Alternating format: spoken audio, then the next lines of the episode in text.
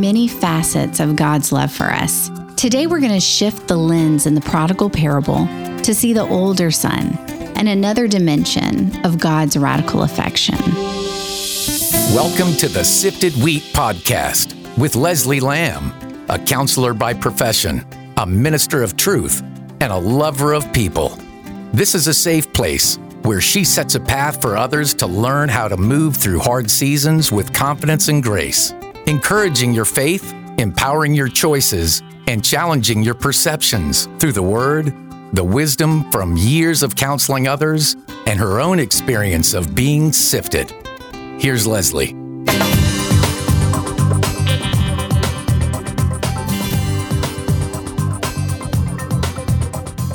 There are many facets of God's love for us.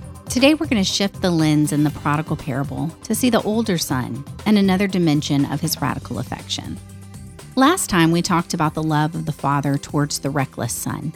And since then, I have heard beautiful definitions of God's love, like overwhelming, immense, indescribable, and merciful.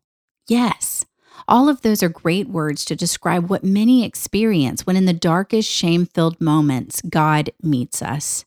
There is another love, maybe the most overlooked, and that is sustaining love. The kind of love that is with us, that isn't dramatic or showy, that doesn't rush in with arms flung wide, but simply stays and comforts and nurtures, that stands guard over us and protects us in such a way we are tempted to believe it wasn't there at all. It's often clouded in self righteousness and self sufficiency, where life has gone so smoothly, we almost forget we need God. Not that we would ever say that out loud, but it's expressed in our jealousy over another's testimony or a sense that we don't carry the more quote unquote important spiritual gifts, or our story doesn't matter because our faith was formed at a young age and our transformation wasn't radical enough. Where we grew up in Christian families, had food in our bellies and shoes on our feet, but yet we never felt like we truly belonged. So, whether we mean to or not, we feel rejected or abandoned at times. When we hear others talk about their conversion experiences, we doubt and wonder if they're really changed. Or is this an emotional high that will end and they will just go back to what they were doing just outside of a pigsty? Maybe some of those thoughts were going through the older brother's head as he stood in the field, shovel in hand, fuming as he heard the music and laughter in the distance. That brings us to the love of the father for the older brother in the same story, the one who stayed and worked and resented the celebration. A syndrome is a characteristic combination of opinions, emotions, or behaviors. In this case, the older brother syndrome is a combination of resentment, judgment, and self righteousness. And we see this all over the place. We see it in the world around us in social media rants, in virtue signaling, in the rolling of eyes when someone is selected over another, or in the feigned excitement over another's accomplishments or gained titles. You know, like when someone that is younger or isn't as experienced but knows the right people and lands a book deal that you once hustled for. Oops, my older brother syndrome is showing. Yep, me too. It happens in the hearts of the best of us. And the root of it isn't really anger at the person that is rewarded, though it can often feel like it. But if we honestly dig deeper, the frustration is most often rooted in, but rarely focused on, God, the Father. When Jesus is telling the story, he is surrounded by people those who are feeling unworthy and those who were pre selected, the religious leaders of the time questioning if this is the Messiah. Why is he hanging out with those deemed sinners and outcasts? The point is, Jesus is well aware that the older brother is listening, and he's taking that moment through two parables to draw them in and remind them this isn't a selection process to choose one over the other, but to bring them all in. See those hovering in the crowd, judging the sinners and tax collectors? would have related to the older brother's response. All these years I have slaved for you and never once. They would have felt those words. But Jesus wasn't saying it to slap them in the face, but to relate to them, to say, I know you feel offended and rejected, but I'm here for you too. And love is captured in the words towards the older son from the father as well. Son, you are always with me, said the father, and everything I have is yours. He didn't scold the son for feeling what he was feeling or dismiss his rant as insignificant. No, he pointed him back to truth. For the father, the son staying was about nearness and connection. For the son, it was about work and feeling rejected.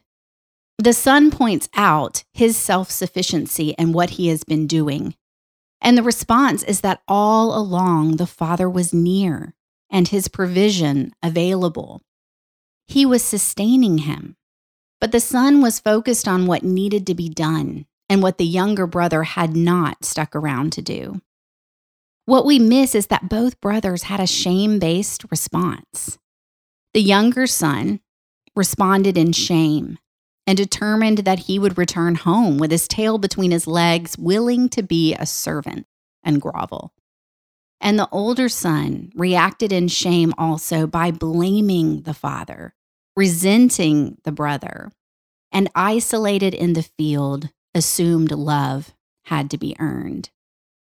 In saying, I'm always here, the father was reminding him that whether he engaged him or not, the father was near. And the second truth, and all I have is yours, was a reminder that it still is. The father wasn't holding out then, and he isn't holding out now. I am here, he said, and what I have is yours. The older brother syndrome is destructive. It will eat you up inside and make you think God is holding out on you. It keeps you from seeing the nearness and provision of God for yourself and resenting when you see it for others. It keeps you striving instead of resting and receiving what God freely gives.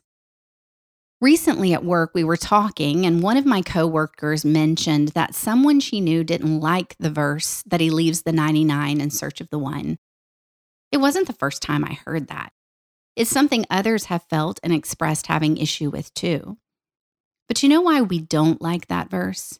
One, we don't read it through the lens of a shepherd's culture. And two, it reminds us of our own fear and sense of rejection and abandonment. Only that's not what Jesus was getting at. The people questioning his preoccupation with outcasts and sinners were the 99 settled and provided for in a space of abundance. But the one who was just as much a part of the flock got lost, was missing. And the care of the shepherd was not just for the individual sheep, but in its missing, the integrity of the whole flock was compromised. In other words, their sense of safety and threat of risk would be in question because the missing sheep would have brought confusion to them all. This wasn't a story to refuse one and accept the other. It wasn't even just about welcoming them in. Jesus wasn't just saying, hey, open up the space for others.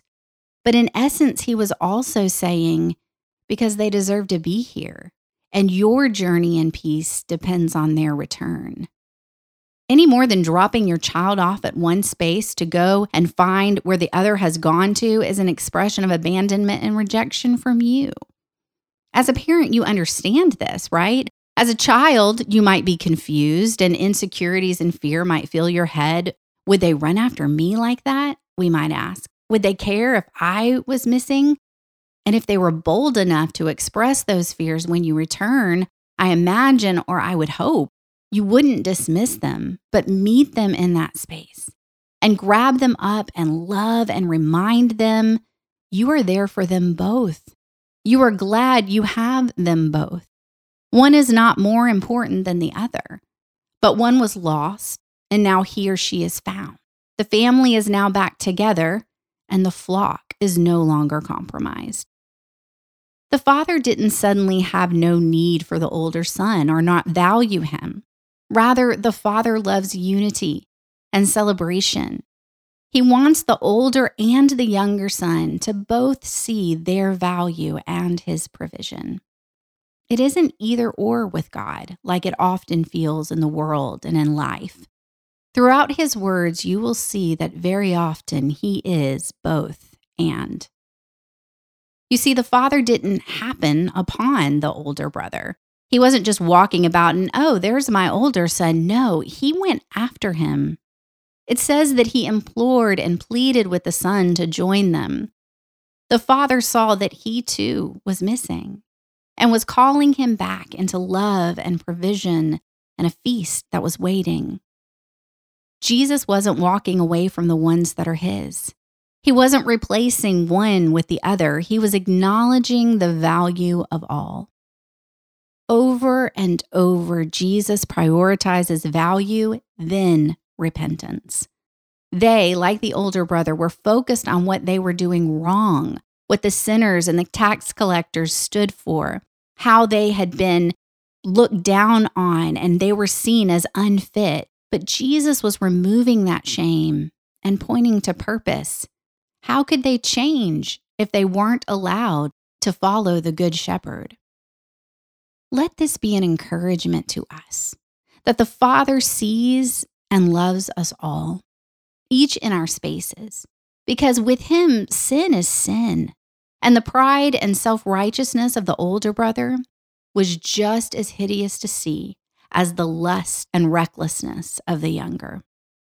We don't have to be split or jealous or resentful. We can walk side by side and enjoy the provision of the Father. We can rejoice that what was lost is found and what was separated has come home. And here's the thing the story of the father and the sons is the journey of another son, one connected to the narrative on all sides. And we will get into that next time. But for now, I invite you to rest and not lose sight of God's sustaining.